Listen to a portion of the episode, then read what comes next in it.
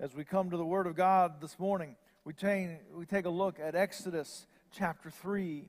I want to begin just with the last couple of verses of Exodus chapter 2 this morning. It says, During those days the king of Egypt died, and the people of Israel groaned because of their slavery and cried out for help. Their cry for rescue from slavery came up to God, and God heard their groaning. And God remembered his covenant with Abraham and with Isaac and with Jacob. God saw the people of Israel, and God knew. Now, Moses was keeping the flock of his father in law, Jethro, the priest of Midian.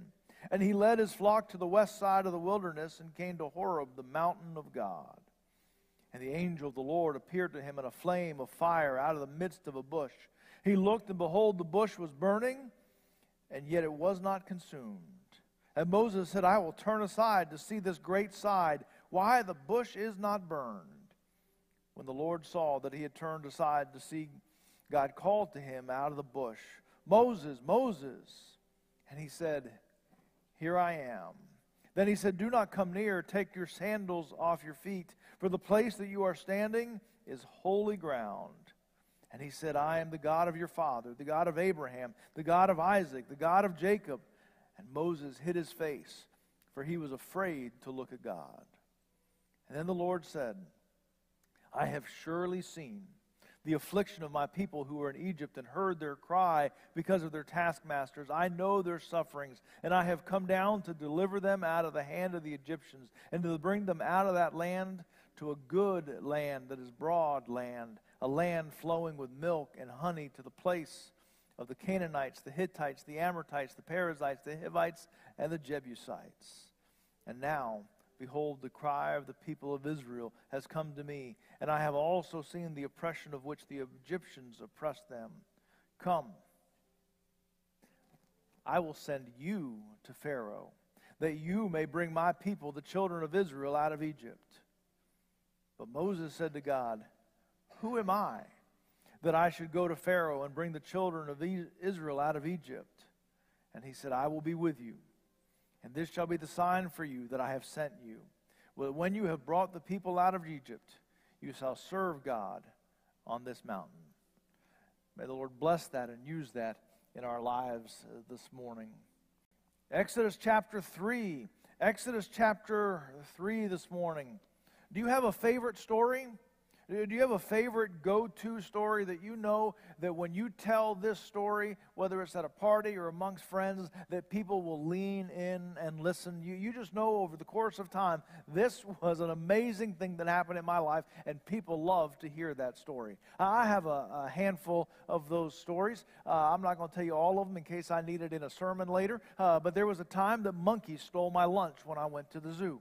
Uh, they climbed over the embankment and, and crawled and grabbed the food out of the bag that my mom uh, had packed. It's a great story. The monkey uh, story is a good story. There is the time that I ran through the streets of Baton Rouge holding another man's hand. That's a whole other story that you'll hear about uh, one day. There was a story from just this week uh, that Susan and I had to make a quick run over to Florida and back. Uh, the traffic was absolutely insane. Uh, the, the traffic through the tunnel in Mobile was backed up, it was stopped. So we took a detour to get out of there. We're on Google Maps and we're trying to find our way through this detour. And Susan tells me that the road is right in front of us. And I said, Baby, there is no road there. And she says, It's right there in front of us. I said, I'm looking. There is no road there. Turns out there's a second tunnel and it's underground, but there was no road there. I'm like, I'm staring right there. There's no road. And she says, It's right there. I'm like, I'm looking at the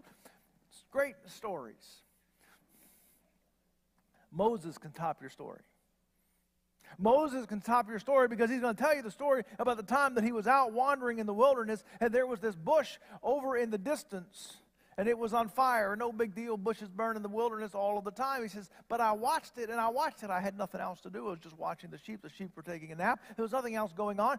And so I watched and I watched, and the fire would not consume the bush, and the bush kept burning and burning. And so I walked over there, and then I had a conversation with the bush. And then I found out that the person that I was talking to in the bush was God. And not only did I see a bush that did not get consumed, but I went over and had a conversation with the bush. And not only did I have a conversation with the bush, but the person that I talked to with the bush was God. But he told me that I was supposed to go to Egypt and free the nation. Now, that's quite a story. In fact, it's a story that Moses was going to have to tell several more times. And people, I think, several times when they would hear the story, said, Moses, back up one more time. You were doing what? What did you see? Who did you have a conversation with? And what did they say? It's a pretty big event in Moses' life. And in fact, it is one of the great events that we find in all of Scripture. But what I want you to know is that this is not just a story from Moses, because what this does is this displays the character of God. And that same character of God that was the story of Moses in that moment as he spoke to the bush is the same character of God that exists in our lives today. And so your story may not be the same thing as Moses, but I want you to know that that same God works with us in the same way that he worked with Moses. And so, what I want you to do is, I want you to see some things that happened in Moses' life, that God did in Moses' life, that I believe that he still does in our lives today. And so, let's dig into the passage of Scripture this morning. Uh, the first thing that I want you to know, and this is really important God has not forgotten you. God has not forgotten you. No matter how far off the beaten path you may feel that you are today, God has not forgotten you. No matter how long it has felt as though God was at work and stirring and moving and doing great things in your life, God has not forgotten you. No matter how hard the circumstances are that you may be working through and carrying in this moment, God has not forgotten you. I want you to think about Moses this morning. And again, Moses' life is lived in 40 year blocks. 40 years takes a while until all of a sudden you turn 40 and you're like, wow, that didn't take long at all. But for the most part, 40 year blocks take a while. And so we saw Moses in, in, in, the, in, the, in the little basket there in the river. And, and then 40 years later, he has this incident that makes him run away. And now we are another 40 years where Moses has been wandering the wilderness, taking care of some sheep. You have time to think out there. You have time to remember out there. I just think of Moses as he packed hurriedly and left Egypt wearing, wearing some royal robes He probably didn't hit another Walmart between where he was and Midian. It could be that 40 years later, he's still wearing those same robes. But they don't feel royal anymore. They've got the dust of the wilderness, they've got the wear and tear of 40 years. And there are some ways in Moses' life that he is satisfied. He's married, he has, he has kids, he has a family where he's been received and he's been accepted. But sometimes he'll look in the inside of his cloak, and there it says, Made in Egypt of the royal house. And he just kind of looks around. Well, that didn't go the way I thought it was. And it would not take much for him to say, God has forgotten me. But then there's that voice that says, Moses, Moses. I want you to think about how discouraged Moses could have been. Again, there were parts of his life that were okay. He's married, he's got kids, he's got a family. But I don't know if there's too much into this, but 40 years later, he is taking care of his father in law's flock. It's not even his. 40 years later, he doesn't even have his own flock of sheep. He's taking care of somebody else's animals. You know, it is interesting that some of the most important leaders and some of the most important characters in all of Scripture are shepherds. We, we see Moses as a shepherd. We see David as a shepherd. We see that when the, the announcement of Jesus' birth is made, it goes to the shepherds. And when Jesus describes his own life, even though that he was the son of a carpenter, he often talks about the fact that he is the good shepherd. You see, there's something about shepherding that makes good leaders. In fact, I think there's something about shepherding that makes very, very good leaders. And the reason for that is that if you want to be a leader, there are few things that you can do that are better than spending your life taking care of the needs of others. Particularly people who can't take care of themselves. Particularly people that have almost nothing to offer you. Moses wasn't going to get any of these sheep to vote for him as leader. They were sheep. You know the stories of sheep. They, they had almost nothing to bring other than lunch, if you know what I mean. There, there was nothing that they had to offer.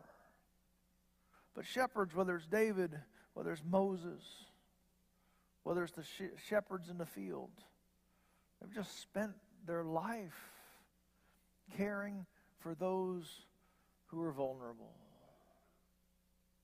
I think we grow and we become leaders in that way. Now, if you want to be a leader, I don't think that you need to spend a whole lot of time worrying about becoming a leader. You see, becoming a leader is a lot like just growing. If you spend time staring at yourself in the mirror just so that you can watch yourself grow, it's, it's not really going to happen.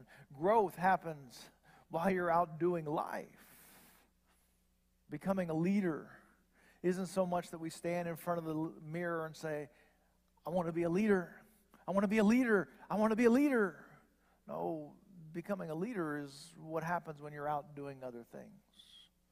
And the path of a shepherd that simply takes care of others who are in need and have nothing that they can offer to you is the path that God most often uses to build up leaders. Uh, I love what God does with those shepherds. But if we come back to one of the most interesting parts of the story is the bush. The, the, the bush that, that is not consumed, the bush that is on fire, uh, the bush that Moses crosses over his section of the wilderness to come and see. And you need to know, you know what you need to know about the bush? Absolutely nothing. Uh, the, the bush has no theological significance at all. The bush is just what God used to get Moses' attention. It could have been anything, but in the wilderness, it was a choice of like three different things, and two of them were bushes. Uh, there, there wasn't much else out there. But God took something that was in front of Moses, did something different in that place, and said, Pay attention. I need to get your attention. The bush is great, but it could have been anything. It is what God used to get Moses' attention.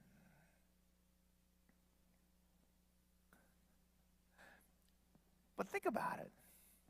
God used the bush to get Moses' attention. God was interested in getting Moses' attention. This is where I say the character of God is unchanged. Because I would tell you that God is using some of the things that are around you in this day, in this hour, to get your attention. It is highly unlikely that it's going to be a bush in your backyard that won't go out. Although, if that happens this afternoon, particularly in the rain, you should pay attention. But is it possible that there's something that's out of place in your life? Something that's a little odd, something that's not the way that it's supposed to be, something that just seems to catch your attention, that you're just saying, oh, I don't have time for that. I don't want to deal with that. that, that that's just odd. That's out of order. That's out of place. And sometimes we, we, we try to push those things out of the way so that we can get to the normal. And God is saying, no, pay attention to what is not normal. Because that's what I'm trying to use to get your attention because God has not forgotten about you. And He may be calling out your name in the strangest place because He hasn't forgotten about you. At the same time, I want you to know that God calls for our undivided attention. God calls for our undivided uh, attention. Do you notice the tension in this passage? There is the bush, there is the voice, and there is the warning. The, the, the, bush is on fire. It has caught Moses' attention. Moses goes over to the bush, and the bush starts talking to him by name Moses, Moses. It's an incredible invitation. We find out that that voice is the very voice of God. God is talking to Moses. God has called Moses across the wilderness Come see me, come talk to me. And at the same time, he says, Stop, don't come near, take off your sandals, because you are standing on holy ground. It is though in this very passage, you have God doing this. That's not going to work well on the audio today, but it's a mixed message. Come, stop, come, stop, come, stop. God, what do you want from me? Well, both of these things are true. You see, I don't think that there's hardly anyone that has had the story of Moses that had the experience of knowing the invitation of God, where God spoke to him out of a bush. God calls him up the mountain. God reveals himself to Moses. God gives Moses incredible access to the presence of God. And at the same time, God says, Don't forget who I am and the awesomeness of God there is this incredible tension for us to try to understand about God. There's this incredible tension that I carry as a preacher of the Word of God. Because I, I must find a way to simultaneously tell you that God is inviting, that God is calling us, but at the same time, for you to understand God is completely other than anything we've experienced. In fact, we, we see this in the passage here this morning. We see this otherness of God, this awesomeness of God. When, when God says, don't, don't come closer. Take off your sandals. You are standing on holy ground. By the way, this is only the second time the word holy appears in all of Scripture. It's a, it's a fresh word in the Word of God. He says, Don't come any closer because I am the God of Abraham. I am the God of Isaac. I am the God of Jacob. One of those things that he's saying there is he's talking about the fact that he is the eternal God. All of the things that you have heard from history, that was God all of the things that are part of the backstory of your life, that was God. And that same God from back then is speaking to you right now. That's, that's a pretty different thing. In fact, in the passage that we'll look at next week, we come across the most sacred name for God. And we have a hard time translating it for several different reasons. Uh, one of them is because the, uh, the Hebrew people considered it to be such a sacred name that they never added vowels to it because they never wanted to say it out loud. It was that sacred of a name. The other reason why it's difficult for us to understand it is because grammatically, we, we have a hard time coming up. We, we hear people say that it says the I am, but, but really it is the I am being, the thing that I am being, because basically it is grammatically trying to say that God is yesterday, today, and tomorrow, and that He is all of these things. And we struggle to even know how to process that because we've never experienced anything that is that way. And that's what makes the ground holy because you are speaking to someone that is unlike anything that you have ever spoken to before. He's also completely different and awesome because he's going to show up. In fact, we saw the verses just before chapter 3 where he says, God saw and God heard and God knew. And so now Moses is standing before God and God says, I saw, I heard, I knew. And now he says, and I have come down to rescue my people. He is completely other. And now he is coming down. You see, God is the God of the invitation and the God of the otherness. How do we do that? Well, we come and we take off our sandals. Because God is not like anything else that we have ever experienced. There's always more than we understand. I had a strange experience after the storm. We had insurance people inspecting all of the building, and we were checking every nook and cranny of the building to make sure that we had not missed any damage that had occurred. Our church isn't that big, but there are still some nooks and crannies, some corners that I've never been in. And over in the gym, there's this red door. And I'm sure that the red door was a broom closet. I assumed that I didn't have a key for that. I didn't need a key for that. It didn't really matter. It's just a little broom closet. You open that door, it's probably about three and a half feet deep. There's a, there's a broom, there's a mop, a bucket, and, and maybe some other junk that's been on the floor there just needs to be taken care of. And so as we were walking through, and I don't remember who was in charge of walking the building, they opened the door. It's not a closet, it's a stairwell that goes upstairs to rooms that I didn't even know existed. I think sometimes we think of God being kind of a, a mop closet God.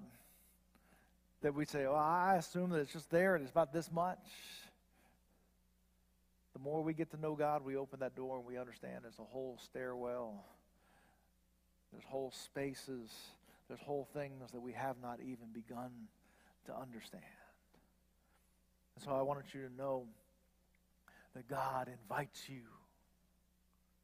But I also want us to never forget that God is always bigger than we've ever imagined. And that requires us to treat him differently than we treat anything else in our lives. I don't know where you are today, but probably most of us on this balance between the invitation of God and the awesomeness of God. Probably most of us by personality lean hard toward one of those. Some of us have spent so much time thinking about the awesomeness of God, it's impossible for us to imagine the fact that He invited us. And listen, I, I want you to think about the awesomeness of God. But I don't want you to miss that that God calls us by name. And, and if you're uh, on the side of that balance, that, that you spend a lot of time thinking about the closeness and the fact that God intimately seeks after us and, and He calls us by name, I, I don't want you to miss any of that. But I don't want you to miss out on that awesomeness and greatness of God. So, whichever side of that scale you're on, spend some time this week and the rest of your life thinking about that other side of that scale. The one who invites is awesome, the one who is awesome invites. Hear both of those truths. As we continue this morning, I want you to know that God has a plan for your life. God has a plan for you. In fact, it's been quite a journey for Moses. He's wandering in the wilderness, taking care of his father in law's flock. There's a bush, it doesn't consume. He walks over, he has a conversation. God says, This is God. I'm the God of Abraham, the God of Isaac, the God of Jacob. I'm coming down to rescue the people. Big deal. And then he says, Come, I'm sending you to Pharaoh. we're going to see that, that, that Moses struggles with this instruction. We're, we're going to see that mentally, his mind has a hard time letting go of the wilderness that he's been wandering in. And he can't picture himself walking back into Pharaoh's courts. Or maybe he can picture himself. Maybe he wakes up in the middle of the night with nightmares about being back in that place again. But when God says, I've come to rescue the people, Moses says, Great, I'll be right here. I'll meet them here. no, no, no, no. Moses, you're the means, you're the process. You're going back to Pharaoh's court. And I'm going to do this through you. God had a plan for Moses, but I want you to know that God has a plan for you. Now, I don't know this for sure. It may not be that you're supposed to rescue an entire nation from slavery. I don't want to take anything off the table. I don't want to limit God and what He can do. It, may not be that you're supposed to rescue an entire nation from slavery. That doesn't mean He doesn't have a plan and a work and a role and a place for your life. I know that He's called you to do good. I know that He's caused you to bring light and kindness into this world. I know that He's called on you to tell others about Him and introduce people to Him. I know that He has that plan for you. I also know that before He has any of those plans for you, he has a plan for you to be rescued before you can be a rescuer. You see, every person who has ever drawn breath has had their life broken and bogged down by sin and rebellion. Every single person who's ever lived outside of Jesus himself. And that sin and that rebellion separates us from God. And what he desires, his plan for you, is to break that bondage, to break that brokenness, to heal and to restore your life. Now, when God told Moses his plan, Moses says, It's impossible. I can't do it. It's right here in the text. God says, That's okay. I will be with you. I will be the one that really does it. And so when we talk about the rescue of your life from sin and brokenness, you, you may say, I cannot do it. It's okay. It is Jesus that does it in your life. It's not really you. It's you allowing Jesus to do that inside of your life. Because he has a plan for you, and that is to rescue, to heal you, to restore you, to forgive you.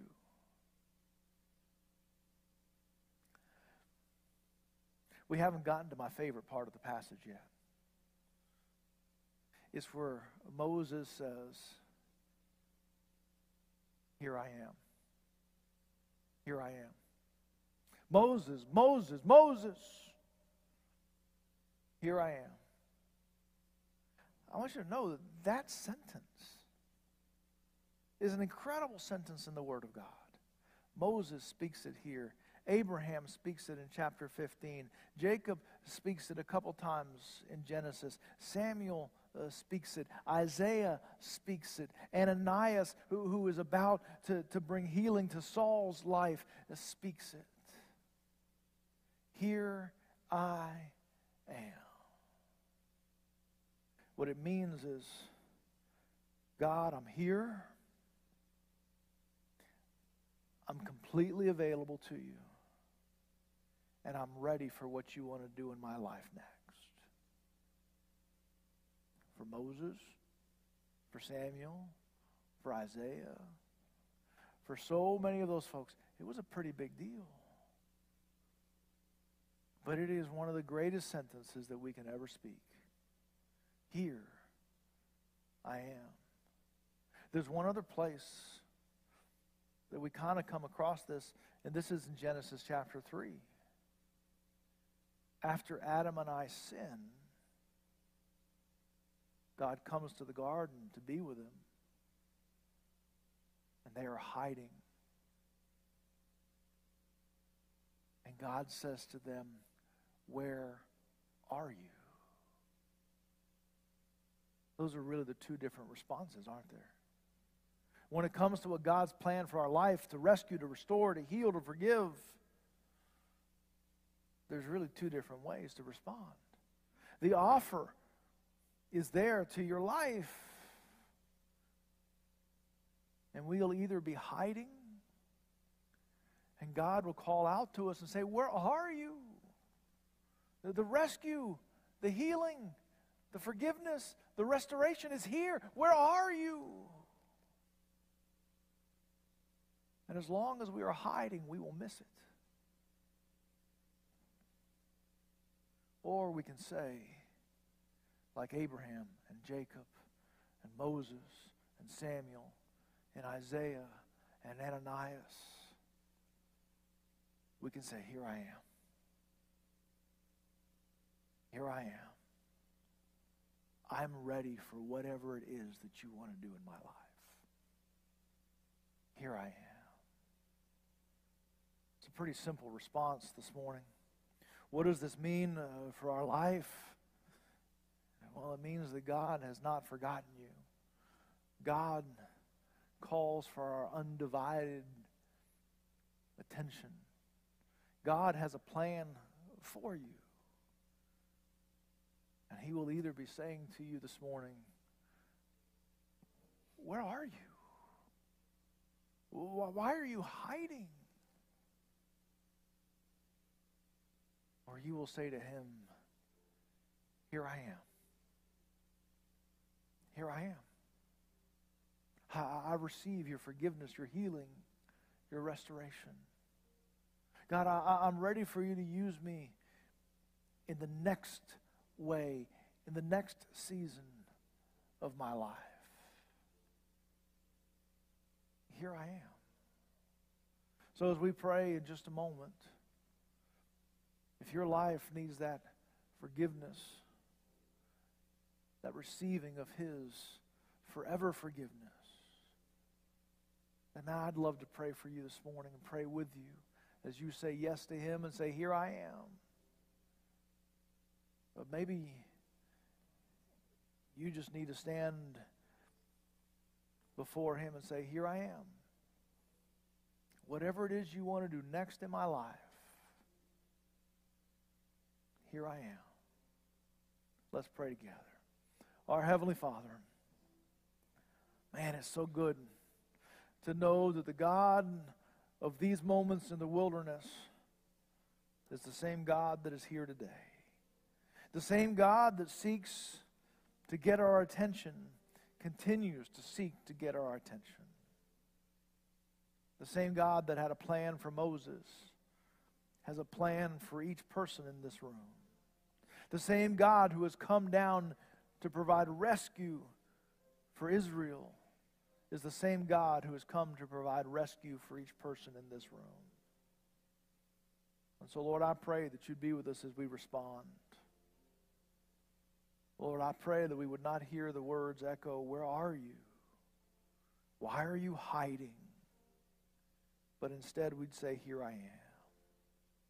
We pray this in your name. Amen would you stand and respond? If you need to say yes to Jesus, the rescuer of life, in a way that you've never said before, would you come and we can pray for you? If there's another thing in your life that you just need prayer for, Caleb and I are here to pray for you.